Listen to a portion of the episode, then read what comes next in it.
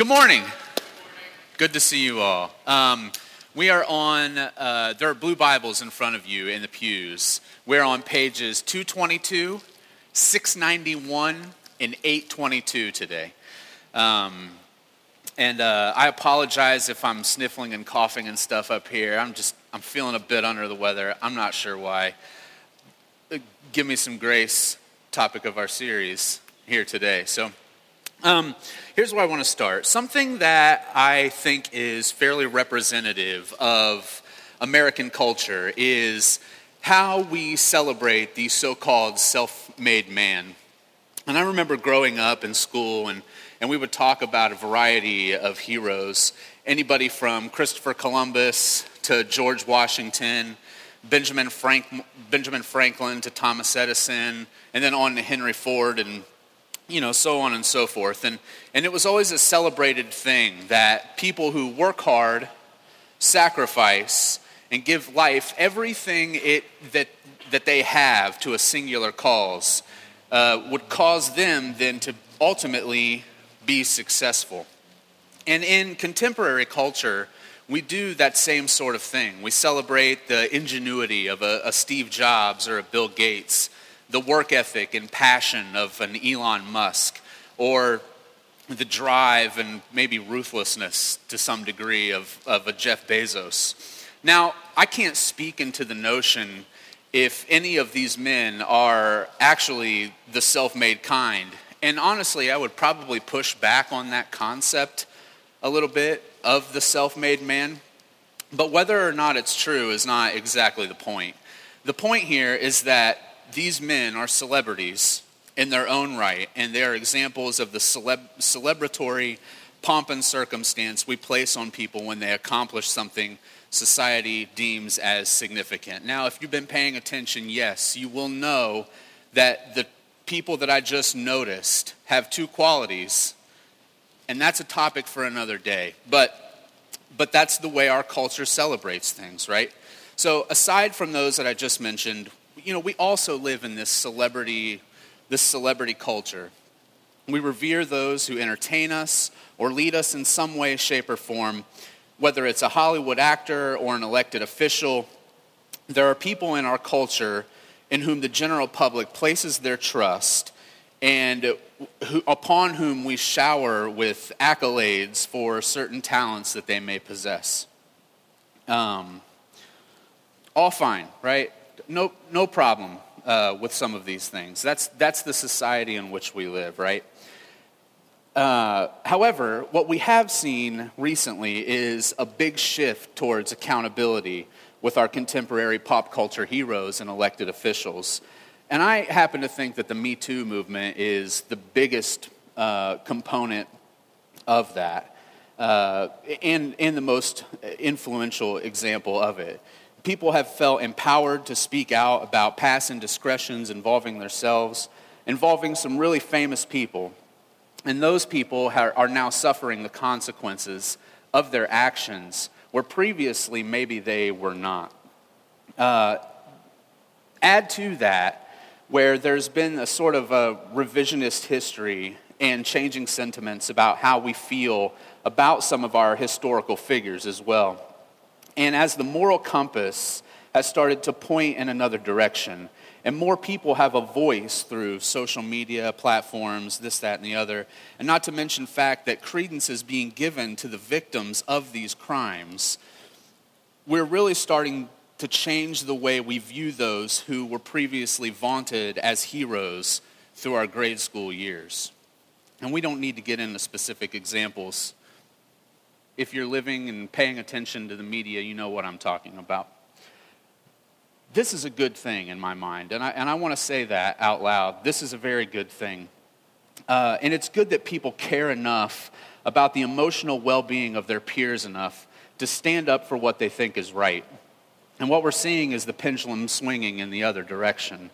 And the future, I think, will look much different than it does uh, today. And, and, I, and I think it's bright because of these things. So, when we were planning this series, we got to talking about stories from the Old Testament that involved some sort of grace element. and we shared our thoughts on quite a few revered biblical characters, uh, which was really good for us to talk about. And when we talked about these things, one that came up was maybe, maybe, arguably, the most revered Old Testament character, and, and that is King David. Now, immediately, when I think of David, the phrase that immediately comes to my mind is a man after God's own heart. That's what we've heard about David. That's what's said in the Bible about him. And after that, I think about the David and Goliath story, which is a story that I think nearly everyone knows. And if you don't know the details of the story, you at least know that it's a story about an underdog who defeats the big giant, right? Sports fans love that kind of stuff. Um, however, after those two things, inevitably, I think of David and Bathsheba. And maybe some of you think of that story first, I don't know. And now, the point I want to make, both about David and the people that I mentioned at the beginning of the message, is that, for the most part, they all have humble beginnings. Um, and the story of David is similar in that vein. He comes out of nowhere, seemingly, uh, to become the ruler of God's people. And, and let's be honest, man, what you know about David, uh, I'm going to I'm gonna shift around a little bit today. So, uh, because the truth is, is he lived the type of life where if his indiscretions were publicly exposed, he, he is not the type of person that would be elected a second term or maybe a first term as, as president here in the present day. Um, so let's talk about that. Here, here's the story uh, David, who is the youngest son of a man named Jesse, and like a lot of important people in the Bible, he starts off as a shepherd. And then one day, this man named Samuel shows up at Jesse's house. And Samuel is a prophet. And, and he's also in charge of carrying out the Hebrew law as their judge, which is, which is how it used to be before the kings. And, and, and it was God's original plan for his people. And let's spend just a second on that. Is that God doesn't want a king for Israel, He wants to be their king and he wants and he wants them to listen to the prophets and follow the laws he establishes through Moses, okay? But they can't handle that. The the the Hebrew people, they can't handle that. They see all the great nations around them and they all have kings. Uh, or powerful leaders. And since these nations keep invading their promised land and they keep stealing their stuff, naturally, they think that the solution to this problem is to have a king. So God gives them a king. And that first king is Saul, right? Um, he starts off pretty good, but then he screws things up pretty badly. And that's going to be a theme, by the way. But the Hebrews feel empowered because God has given them a king, and that's what they want. So Samuel is the guy through uh, whom God makes this stuff happen. Uh, God anoints Saul as king through Samuel, and he's about to do the same thing through uh, with David. So Samuel shows up to anoint king or David king uh, after Saul, and, and David is pretty young at this time. And, and this causes Saul uh, to become fearful and depressed. He's not doing very well. He's doing so poorly, in fact, that the text says the Lord was sorry he ever made Saul king of Israel. So, pretty bad. Um, through this, Jesse, David's dad again, figures out a way for David to keep tending sheep and serving Saul. And initially, things are going pretty well between these two. And David becomes Saul's bearer of armor, which means he carries around Saul's battle equipment. And the text says that Saul loves David very much. And David is so awesome to add to that because when Saul gets upset, David has the ability to play the harp really nice and it calms Saul down. So it's very sweet. But then David shows up to the battlefield one day. And the Hebrews are locked into what amounts to a staring contest with this group of people called the Philistines. And they have this scary giant named Goliath. And David may be a bit full of himself because he's the next anointed king who bears the king's armor and again has the ability to play the harp uh, real nice. And he decides that he wants to challenge the giant. And everybody thinks this is hilarious. And at the very least, they think it's a terrible idea. Um, but Saul decides that it's okay, and, and he sends him out. And matter of fact, he gives David his own armor. He's still a child, but he, but he gives him this armor. And And so he goes up and, and he does this. And the rest of this story is pretty well known. Uh, but David goes out into the battlefield. He's ridiculed by Goliath uh, because he shows up and he's tiny, and he's got a sling, and he's got these five stones that he picks up, right? He fires one at Goliath's head. It hits him in the forehead. Goliath goes down. David then runs up to him, grabs Goliath's sword, he kills him with it, and then he chops his head off. And that's the end of Goliath. So, David, in addition to being anointed as the next king, is now a war hero. And he takes Goliath's head and he shows it off to Saul.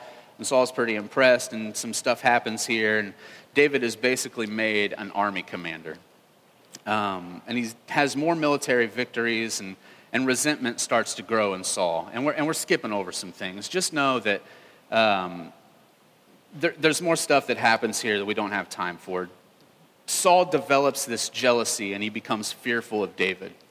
And I've got to imagine that David, who started in this story as a nobody, as the youngest son of a, a guy who tends sheep, he's starting to feel pretty good about himself. From shepherd to war hero to feared commander of armies is a pretty big, big leap. Add to that, David knows that he's going to be the king someday. And you can only imagine that maybe his head starts to grow a little bit bigger than one set of shoulders can support. A lot of other stuff happens. Um, but now we're going to fast forward to the part where David becomes the king. And people love him because he takes Jerusalem, the promised land, and the text says that God is with him through all of this, and it's, and it's good. But then the power starts to go to his head. And that's the point of this story, is that he has humble beginnings, and then everything is going his way. Literally everything is going his way. And he's built up to be bigger and bigger and this powerful and all of these things and he gets lazy. So he's lounging around after his midday nap while his men are out fighting this group of people called the Ammonites. King life. Am I right? Like, come on.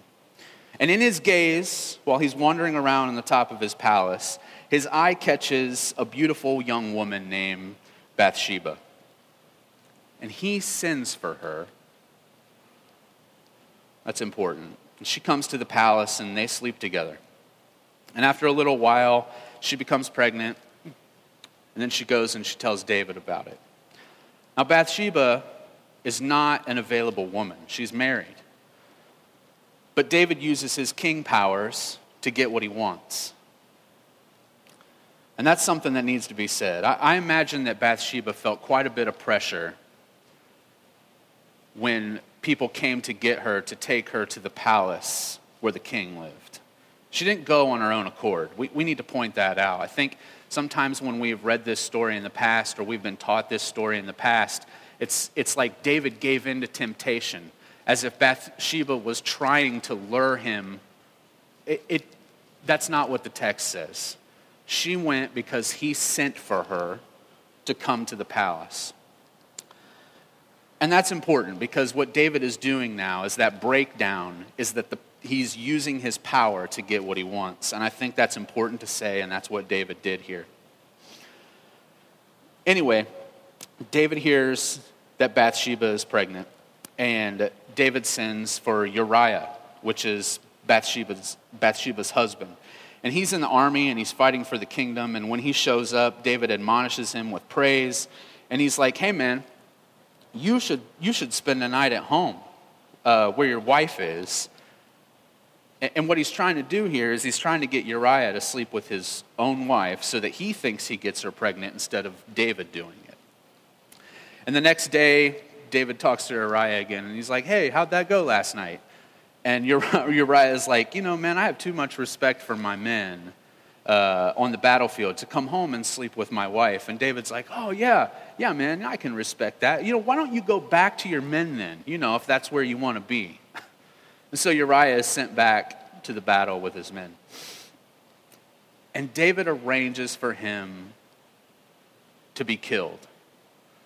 And you might know some of this story, but I assure you that it's, it's, it's far worse than, than even, it's far worse than even I thought it was after I reread this. And, and so here's how bad it gets. This is uh, 2 Samuel uh, chapter 11, verses 14 through 25. It's page 222 if uh, you want to follow along with me. In the morning, David wrote a letter to Joab and sent it with Uriah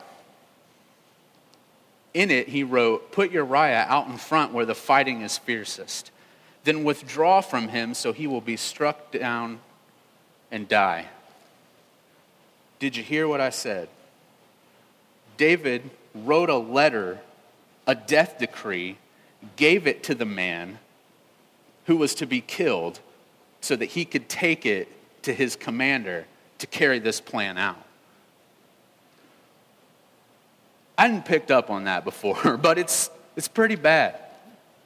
So while Joab had the city under siege, he put Uriah at a place where he knew the strongest defenders were.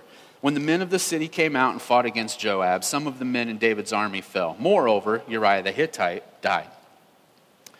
Joab sent David a full account of the battle. He instructed the messenger When you have finished giving the king this account of the battle, the king's anger may flare up, and he may ask you, why did you get so close to the city to fight? Didn't you know they would shoot arrows from the wall? Who killed Abimelech, son of Jerubbesheth? Didn't a woman drop an upper millstone on him from the wall and he died in Thebez? Why did you get so close to the wall? If he asks you this, then say to him, Moreover, what's really important is that your servant, uh, Uriah the Hittite's dead.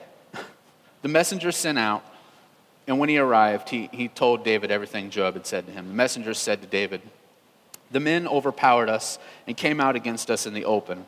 Archers shot arrows at your servants from the wall, and some of the king's men died. Moreover, your servant, Uriah the Hittite, is dead. David told the messenger, Say this to Joab Don't let this upset you. The sword devours one as well as other, another.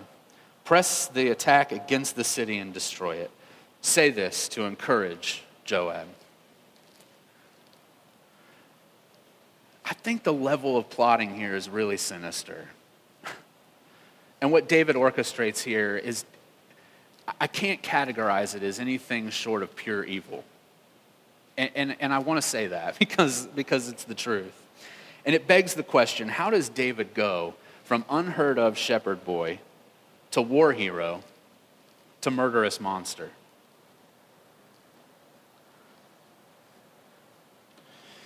by obtaining power and then abusing it. And that's the problem with having a king. He becomes the hero, both in his mind and in the mind of people he's leading. And when an earthly king replaces a heavenly king, we're always going to find disappointment, no matter who it is. And that goes for heroes too. We're always let down by people. There's simply no way out of it and what I want to suggest to you today is that that's where grace fills in the gap. So here's the deal grace doesn't mean we aren't held accountable for our actions. Because believe it or not, David receives the grace of God through his repentance. Psalm 32 and Psalm 51, if you want to read those. But he receives this grace in an alternative way and not, not really the way we commonly think of receiving grace when it happens. After this betrayal of his position as king and uh, the leader of the Hebrew people, David's family falls into chaos. Bathsheba gives birth to a son, and the baby doesn't survive. David has another son named Amnon who rapes his half sister named Tamar.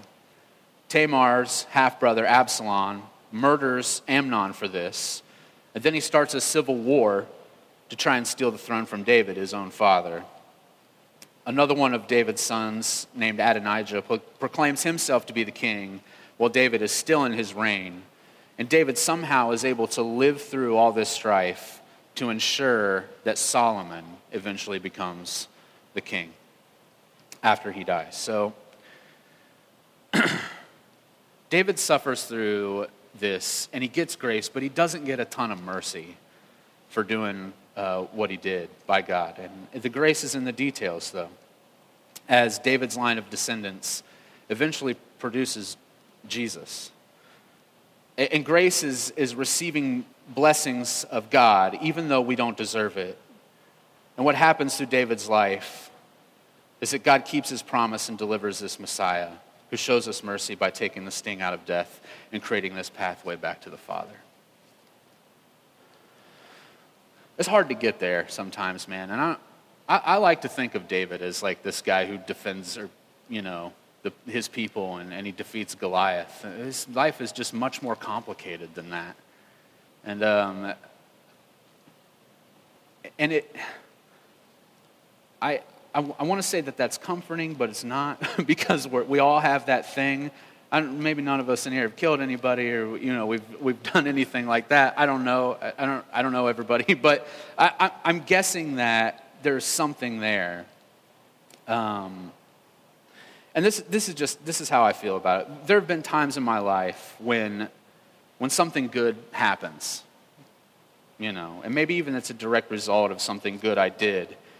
And, and I, can't, I can't allow myself to fully comprehend why God would even allow something like that to happen because there are many times I don't feel worthy. And now I've dealt with a lot of that stuff. I mean, professional counseling is a godsend for those of us who have, who have used it.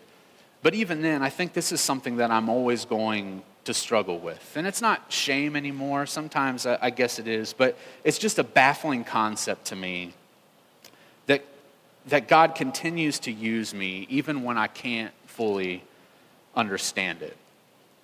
And that's grace. And again, you know, I said this a couple weeks ago, but God doesn't have any choice but to use people who constantly screw things up. That's all of us, and, and that's grace. And, it, and as I process this, I, I don't know why, but it makes me think of these two things. The first thing it makes me think of is uh, the parable of the mustard seed. And that's on page 691. And here it is from Matthew 13. He told them another parable. This is uh, Jesus. The kingdom of heaven is like a mustard seed, which a man took and planted in his field. Though it is the smallest of all seeds, yet when it grows, it is the largest of garden plants and becomes a tree, so that the birds come and perch in its branches. He told them still another parable.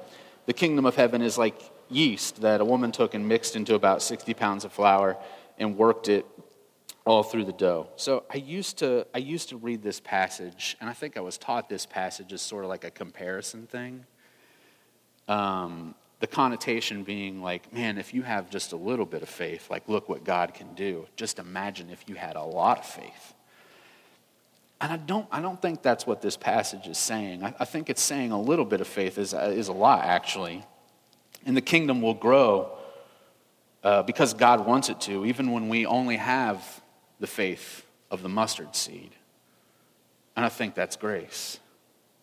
And the other thing it makes me think about is the Apostle Paul and his affliction or this, this thorn in his side that he talks about. And Paul, of course, has received special revelation from God during his ministry, but he's also been given this thing, whatever it is, uh, that keeps him humble about his special revelation. And within, that pas- within this passage, uh, he, talks of, he talks about grace. And this is 2 Corinthians 12, and that's page 822. It says this.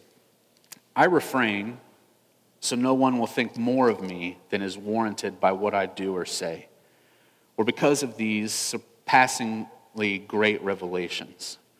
Therefore, in order to keep me from becoming conceited, I was given a thorn in my flesh, a messenger of Satan to torment me.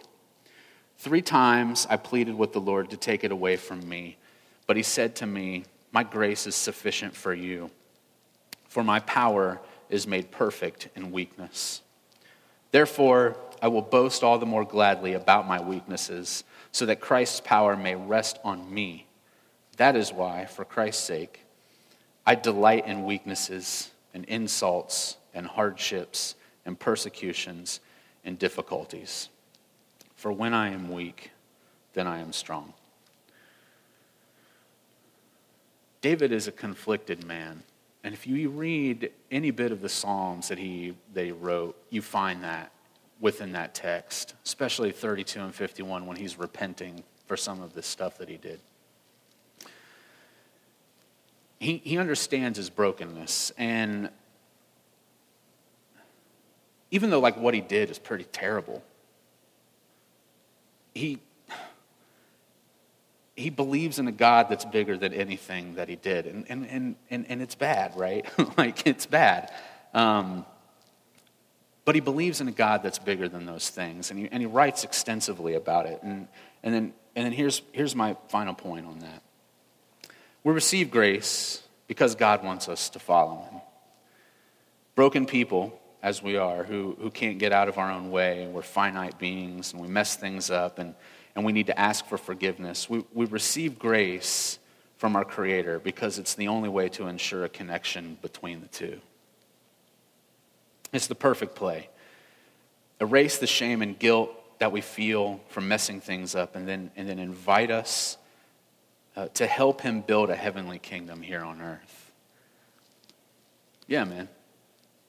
Like, that's what I'm looking for in life. And I'm in. And that's it. The band's going to come up, lead us in a song, and um, we'll have a few announcements, and then we'll be on our way.